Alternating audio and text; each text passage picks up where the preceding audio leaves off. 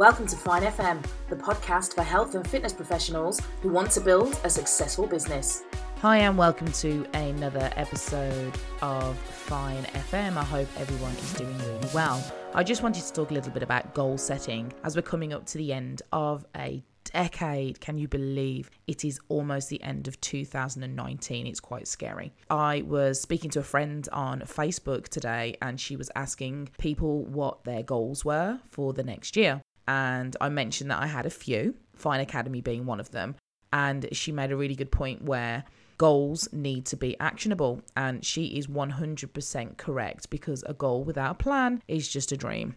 If you feel like I do sometimes, completely disorganized and you don't know where to start, one of the best pieces of advice that I can give you is to reverse engineer. Reverse engineering basically means having the end goal in sight and then working backwards so you can see what tasks need to be achieved in order to get to that end goal. It's a very, very useful way of creating a plan for the first time. In fact, it's a very useful way of creating all plans. So, what I would recommend you do is get yourself a piece of paper and get some post it notes.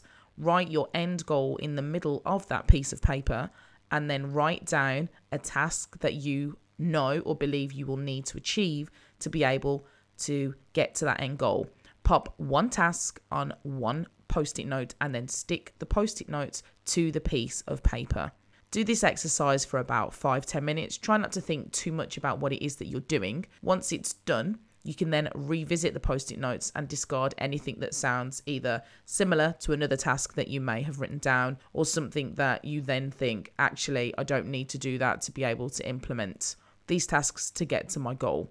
It's what I call a brain dumping technique, and it works really, really well for me, especially because I have so much going on and I have a lot of what I call noise going on in my head. So, this is a really useful exercise to get the information that's in my head down onto paper and to feel less overwhelmed. So, remember, a goal without a plan is just a dream. So, you need to be thinking about goal setting now. We are almost at the end of 2019, and if you want to hit the ground running in 2020, you need to know what it is that you need to do. I hope that you enjoyed that, and I'll see you in another episode.